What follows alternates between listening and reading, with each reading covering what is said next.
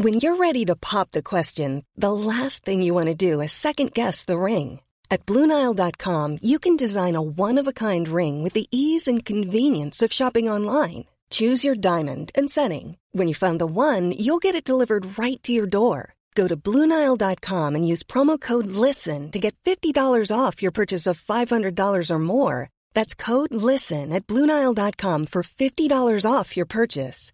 Bluenile.com code LISTEN. I'm Sandra, and I'm just the professional your small business was looking for. But you didn't hire me because you didn't use LinkedIn jobs. LinkedIn has professionals you can't find anywhere else, including those who aren't actively looking for a new job but might be open to the perfect role, like me. In a given month, over 70% of LinkedIn users don't visit other leading job sites. So if you're not looking on LinkedIn, you'll miss out on great candidates like Sandra. Start hiring professionals like a professional. Post your free job on linkedin.com/people today.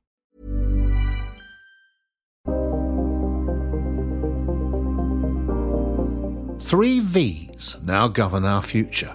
There's the virus, of course, and now there's the vaccine to counter it. And then the great complication. There are the variants. Today, confirmation of six people testing positive for a new concerning variant, first found in Brazil. It can spread more quickly than the original version.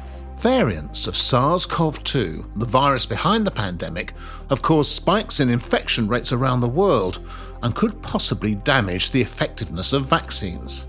Does it spread more easily between people? Does it make people sicker? Is it less well neutralized by vaccines? But how do scientists track down a variant before it has a chance to get a grip? And how do they identify the ones that should most worry us? Knowing if any new variant has any of those properties and watching as they spread around the world is, I think, super important in helping to make informed judgments. You're listening to Stories of Our Times on the Times and the Sunday Times. I'm David Aaronovitch. Today, the great virus variant hunt.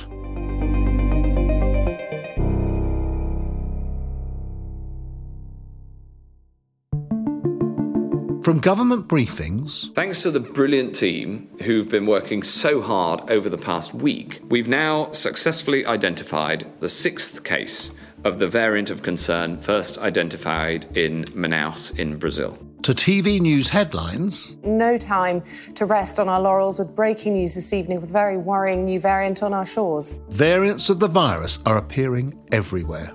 It sometimes seems that you can pick a place on a world map and they'll have their own. But it was only last December that the general public really started becoming aware of the threat. 18 million people in England and all 3 million who live in Wales have seen extra COVID restrictions come into force today. As ministers said, a new variant of coronavirus is out of control. When the government went back on its plans for families in England to celebrate Christmas as usual, it was a variant they blamed. Given the early evidence we have on this new variant of the virus, the potential risk it poses, uh, it is with a very heavy heart. I must tell you, we cannot continue with Christmas as planned. But since the earliest days of the pandemic last year, scientists have been tracking variants such as the so called Kent variant, which took hold at the end of 2020, trying to get ahead of the viral mutations and give us all a chance to live a normal life.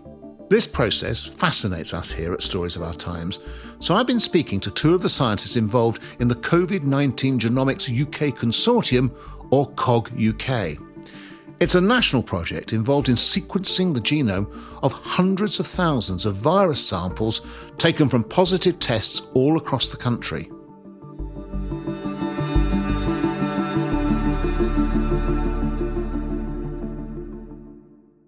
The genome sequence of the virus can be used in a number of different ways in tracking the epidemic. Dr. Jeff Barrett is the director of the COVID 19 Genomics Initiative at the Wellcome Sanger Institute near Cambridge.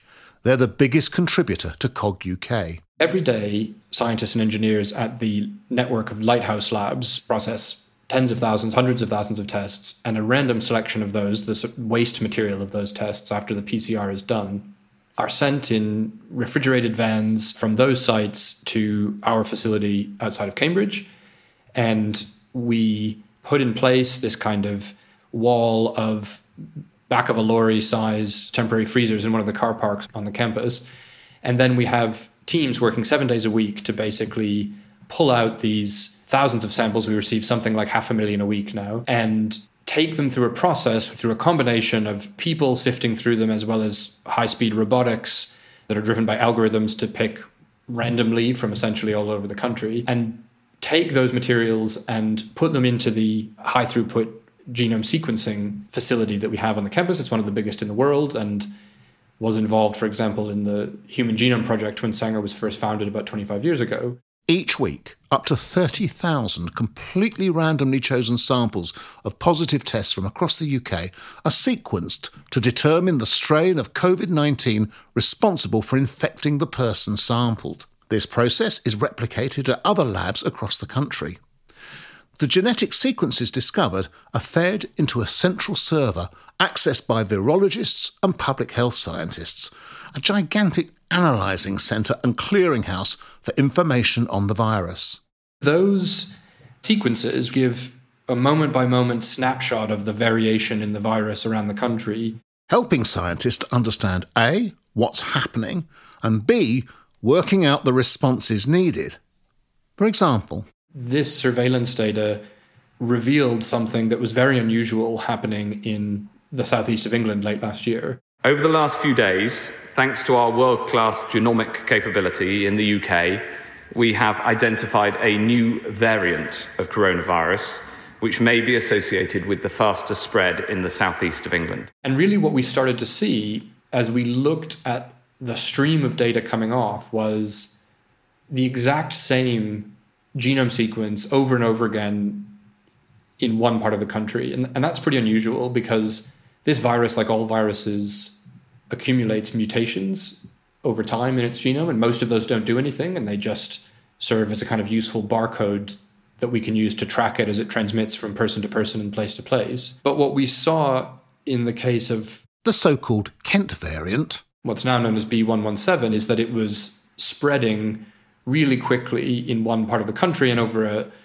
you know a period of a few weeks it became clear that that wasn't a coincidence but there was sort of statistical analyses that demonstrated that that variant of the virus does spread faster and as we now know it it raced through the whole country and has essentially got to the point where 99% of new infections of coronavirus today in the UK are B117 that was the first variant. And so at the time when we found it, we didn't really know exactly what we were looking for. When we look backwards, it was first in our database on the 20th of September. But as a single virus, we wouldn't necessarily pick that out out of the you know many many hundreds of thousands of viruses that we now have. Sharon Peacock is professor of public health and microbiology at the University of Cambridge, but she's also the director of COG UK and is the woman behind the consortium.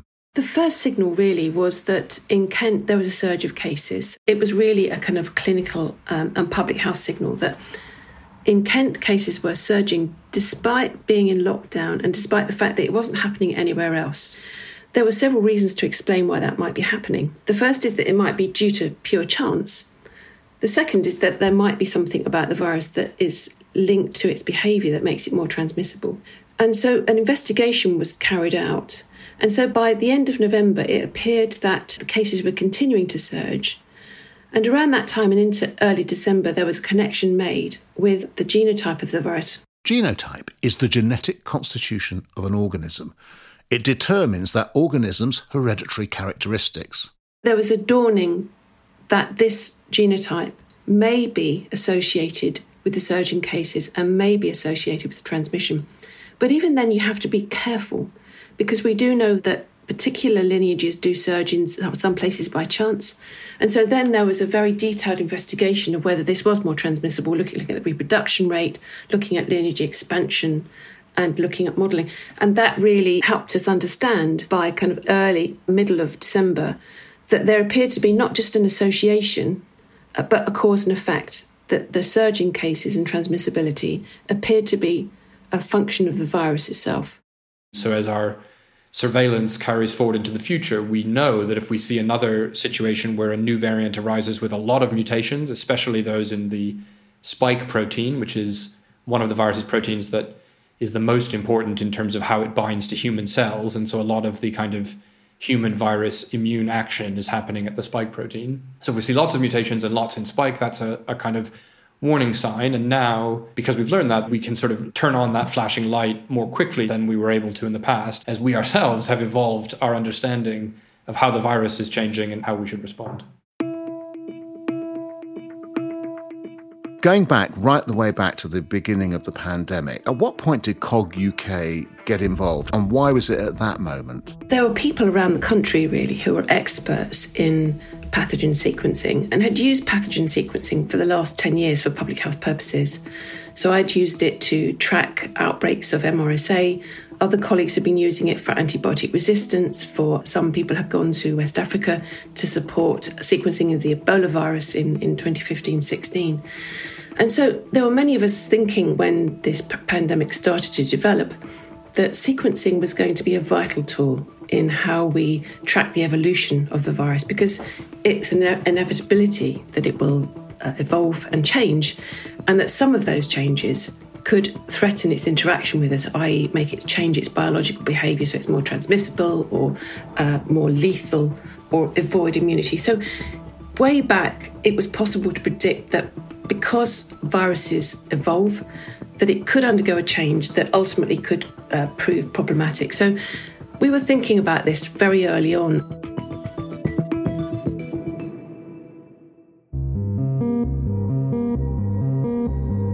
How do you go about, I mean, without being too technical, setting up a national network? It's easy to say, difficult to do. But the way that this worked was that I literally sent emails to five colleagues to say, Can you ring me? And we talked. And I said, Look, do you think this is a reasonable idea? And they said, Yes. And so 20 of us got into a room at middle of March and we discussed how we would do this. In a day, we developed blueprints. So, how do you do it? Where do you do it?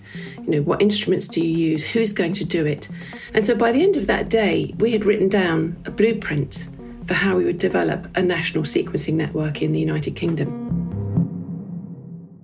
Within just three days of that meeting on March the 11th last year, the Peacock Group had a proposal which they sent to Chief Scientific Advisor Sir Patrick Vallance and Chief Medical Advisor Chris Whitty, requesting funds to set up a sequencing programme. The COVID 19 Genomics UK Consortium, or COG UK, came into being before the beginning of April. People have just likened it to taking off in an aeroplane whilst you're still fixing the wings on. it was an interesting process, and, and actually, it was quite uncomfortable, I think, for scientists. We had to sometimes work with imperfection.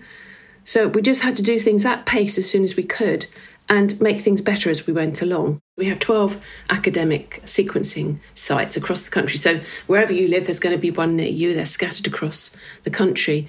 And the four public health agencies of the United Kingdom, plus the Wellcome Sanger Institute. And that formed our network from the outset. And that has stayed solid throughout. Going back to those very early days, and you say that some sequencing was obviously happening before even this setup had been created. What were the first things you were learning about this virus from the sequencing that was happening? The very first sequence that was published in January, that helped us understand the, the likely predicted structure and function of the virus. And so, by looking at the genome sequence and comparing it to sequences from other coronaviruses, it was really possible to predict how this virus was constituted. And also, you know, just looking at the genetics, you can predict what proteins are in that virus. So, that was really useful. And that allowed vaccine developers to get a really early head start. In those early days, was it also telling you how the virus was moving? And what did it tell you about that? Within a few months, we did have a good idea about that. So by April or so and into May, we were already doing studies looking at introductions into separate studies in Scotland, but also the United Kingdom. Over the period of largely around the half term uh, holidays, by sequencing the virus up until May, we realised that there were numerous introductions into the country. We could tell that from a combination of modelling and the genomes and some travel history. And so, in that early period, we sequenced around 10% of available viruses, compared them to the global data set.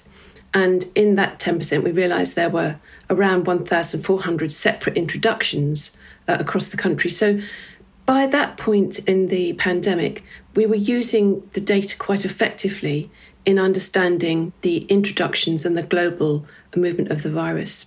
Within weeks of being set up, COG UK was already tracking the movement of the pandemic and was able to determine that COVID 19 had arrived not from one single person or from one single country of origin, but over 1,000 different people coming from many different countries. We were concerned about entry of the virus from China, but actually the majority of the virus entered into the country from Spain, Italy, and France. And that was a very important lesson for us, and one that we need to keep in the forefront of our mind because borders and border controls are, you know, one plank in our control of the virus. The other thing that happened early on, around March, was that a mutation occurred in the genome. It's called D614G, which actually was really a forerunner to what's happening today, in that it appeared to be associated with a greater transmissibility of the virus. Now, we studied this and we demonstrated a very small increase in transmissibility. And this particular mutation really travelled across the world quite quickly. So now it's present in around 80% or more of all viruses causing infection. But that was like a kind of training ground, if you like, for thinking this is how mutations can actually occur and the impact that they may have in you know, the global family, if you like, the, the SARS CoV 2 virus. That's really interesting. Very, very early on, from the originally sequenced virus from Wuhan, there was already a mutation making it more transmissible from the almost the earliest stage. Yes, there was quite a lot of debate at the time about whether it was more transmissible or not, and the effect was quite small. But since then, some further work has been done in animal models, and it does appear to be more transmissible. So that was really our first red flag, if you like, of how we need to look for the emergence of mutations and the potential for change in, in the biology of the virus. By tracking the changing DNA of the virus, scientists have been able to identify trends of infection in the UK. In the summer, a new variant emerged in Spain, B1177 it quickly spread across Europe at a time when there was a low amount of disease circulating. And of course, that then set us thinking is this a virus that actually spreads more rapidly? Or is this a chance effect of multiple introductions into a population that doesn't have much virus circulating at the time and that then actually takes off in that population? And it was actually proved to be the latter. And so this particular virus appeared to become quite dominant in the UK, but that's likely to have been a function of travel and repeated introduction through people coming back from their holidays. Viral variations occur when there is a change in the virus's genetic code, which can affect replication, that thing it does when it infects the cells of its host. There's an explosion of replication when viruses enter a human cell then that provides an opportunity for mistakes to occur in their genetic code. And with this particular virus, there is a mechanism that it has to try and correct those mistakes, but it's not perfect.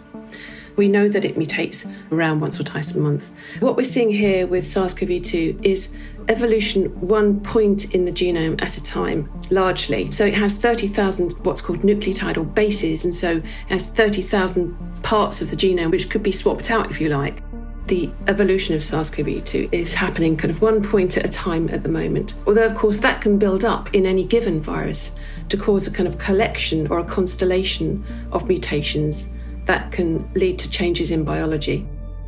So, just to be absolutely clear, what we're talking about here in this virus is slow change, as you say, one point at a time. If that were to be much more rapid and several points at a time, then what could evolve from that is a new strain of the virus. That's exactly right. Although I think we have to be slightly careful about saying slow change because what we've observed, particularly with the variant that was first detected in the UK, so called B117. B117 is our old and much unloved friend, the so called Kent variant. That actually had 23 different changes, which was a surprise to us. Around the same time, actually, there's been a burst of evolution around the world with the variant first described in Brazil and South Africa. And that takes us into the discussion really about whether there's particular training grounds for evolution of SARS CoV 2.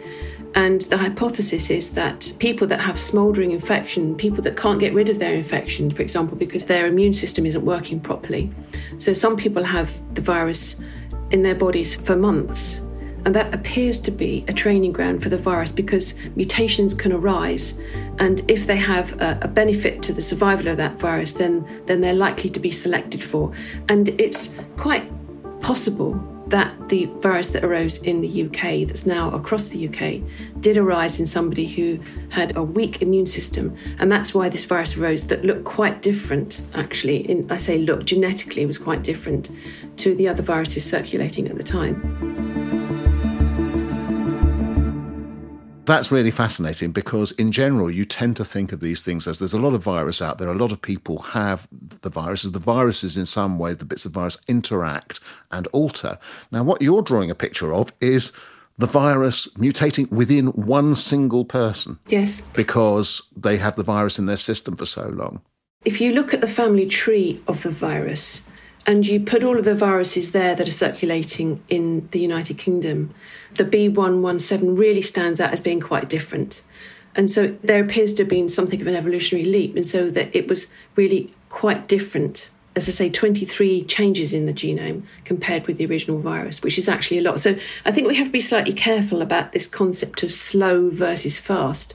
And at the end of the day, it comes down to what any mutation does. So rather than kind of a quantitative numerical judgment, it's more a case of combining that with a qualitative, well, what does it do as a result of that? Um, and coming back to the number of infections in the world. So I think the last count that I looked at was 117 million cases, and that's probably a gross underestimate. So the virus has had a lot of opportunity passing through humans to be able to make those mistakes and then for those mistakes to lead to a virus that's selected because it has some sort of advantage over other viruses, either more transmissible or evading the immune response, etc. Variations of the virus occur as the virus passes through new hosts and can make it more infectious, easier to pass on, as well as possibly affecting our body's immune response to its presence, or how well a vaccine might work. So I think there are three properties of the virus biology that we really want to always understand and know, and which might be changed in a variant.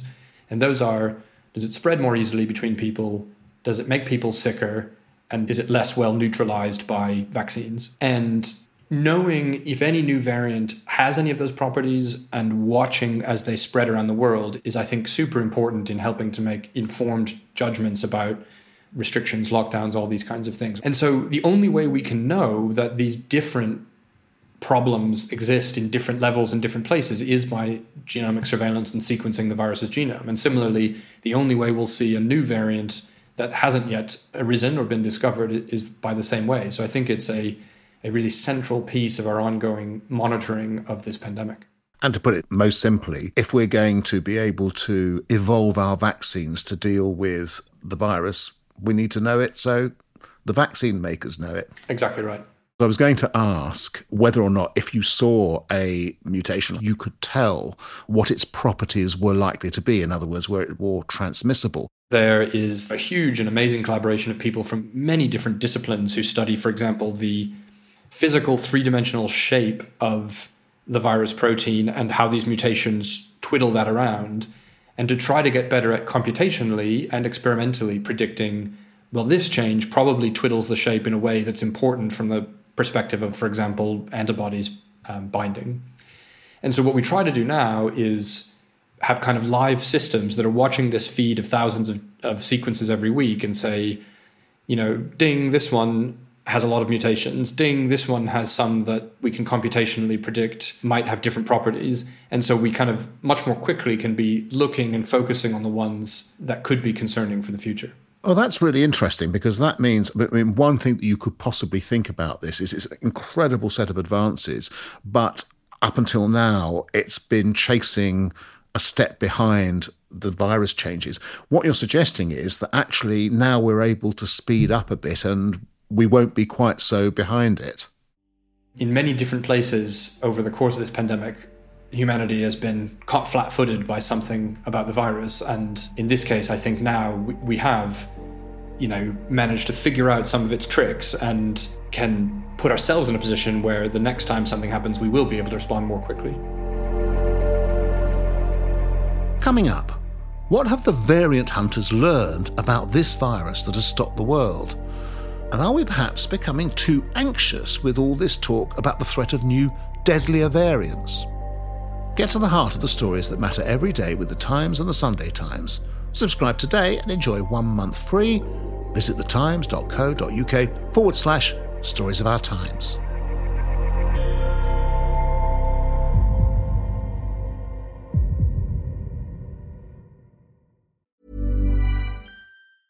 A lot can happen in three years, like a chatbot may be your new best friend. But what won't change? Needing health insurance. United Healthcare Tri Term Medical Plans, underwritten by Golden Rule Insurance Company, offer flexible, budget friendly coverage that lasts nearly three years in some states. Learn more at uh1.com. It's that time of the year.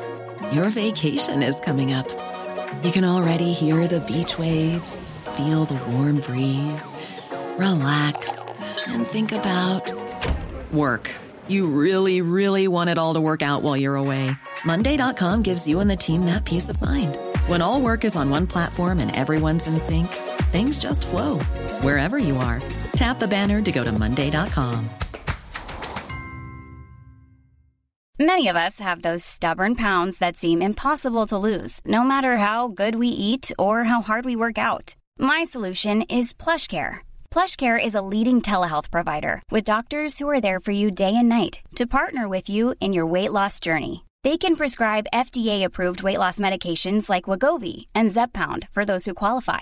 Plus, they accept most insurance plans. To get started, visit plushcare.com slash weight loss. That's plushcare.com slash weight loss. The Brazilian variant, Bristol variant, the Kent variant, the South African variant, West Coast variants, the New York variant, variant, variant, variant, variant, variant, variant, variant. As the media and the public has become more aware of variants of COVID, it's led to a kind of variantophobia, in which we fear the pandemic will never end. How rational is that? One of the consequences of this increase now in the amount of sequencing and surveillance being done in other countries is that there are new variants being publicized on a kind of daily or weekly basis. And I think it's good to know what's out there because that's obviously the first step. But I do think we have to take those discoveries sort of with a little bit of care and reflective analysis because as soon as you start looking, you will start finding things that perhaps look a bit suspicious or a bit worrying. But not every single variant of the of the virus by any means is going to fundamentally change important properties of it. And so I do think we have to not overreact. Someone on Twitter, Eric Topol, coined the term scariants, uh, which I think is a good one. That we just want to be looking at variants and hopefully understanding what the virus is doing, but we don't want to be terrified of every uh, mutation that we see. Yeah, and also some names are just scarier than others, aren't they? I mean, as soon as you think of a Brazilian variant, I don't know, it sort of it conjures up images of humid climates and all kinds of possibilities in a way that if you called it, I don't know, the Munich variant, it probably wouldn't. Yeah, we, we try very hard as scientists to avoid using the, the geographic names in part for exactly this reason. Also because for some of these things it's possible at least that these variants didn't even arise in the first country that happened to spot them. It has become a bit of a challenge as the alphabet soup of different naming conventions makes it very hard to talk about B117, P1, B1351 even I've begun to slightly lose track of it all. I do know the WHO is trying to have a conversation about a kind of unified naming system, and I do hope they come up with something that, that works well. And do you think also that we've learned something through this process about viruses that we didn't know before? That, in other words, we've taken a step change in our understanding of the process?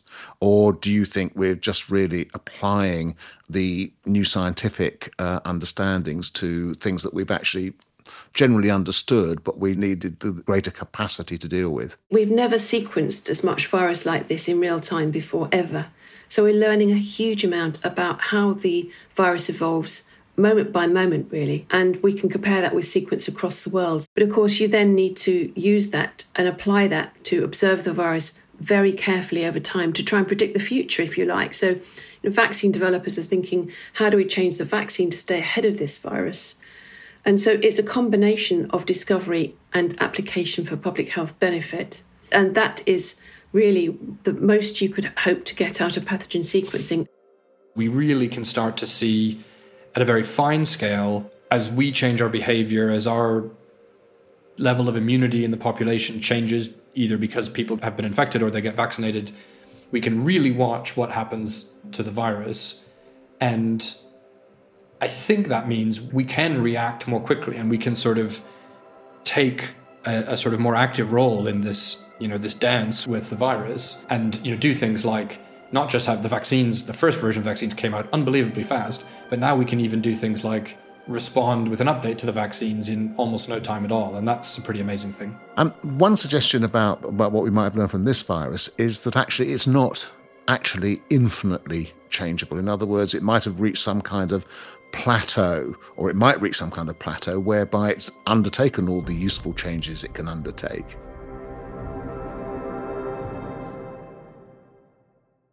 That's an interesting hypothesis, but at the moment it is a hypothesis. So as I mentioned, we had we had a burst of evolution around November where variants from around the world appear to have very similar mutations uh, through a process called convergent evolution. So basically, the same thing happens everywhere because it has an advantage to the virus.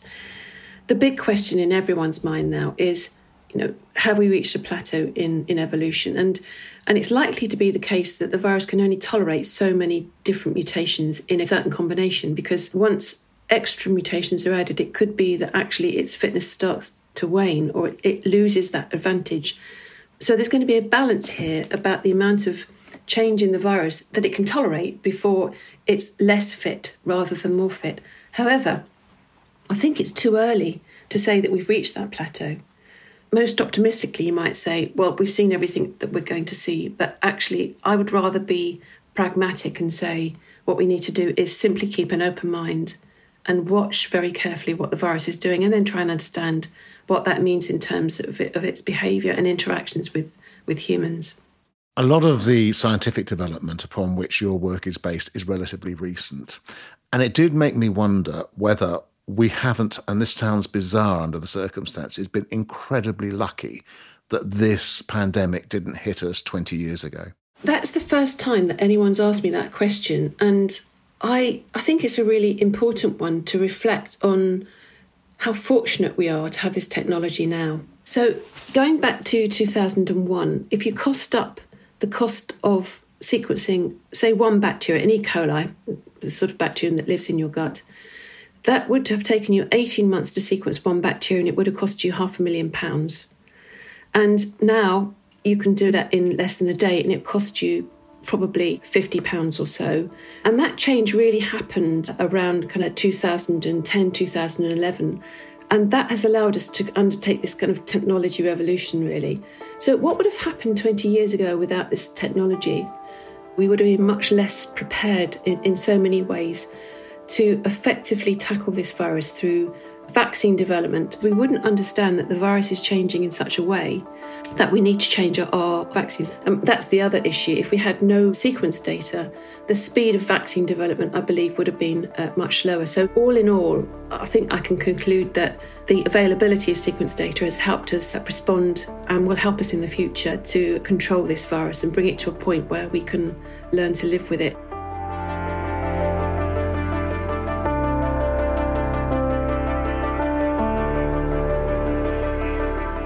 You've been listening to Stories of Our Times, a podcast brought to you thanks to the subscribers of The Times and The Sunday Times, with me, David Aaronovitch, and my guests, Professor Sharon Peacock, Director of the COVID 19 Genomics UK Consortium, and Dr. Jeffrey Barrett, Director of the COVID 19 Genomics Initiative at the Wellcome Sanger Institute. The producer was Edward Drummond, the executive producer is Poppy Damon, and sound design was by Volkan Kiziltug.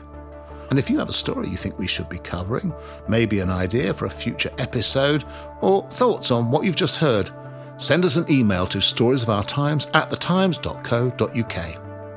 See you tomorrow.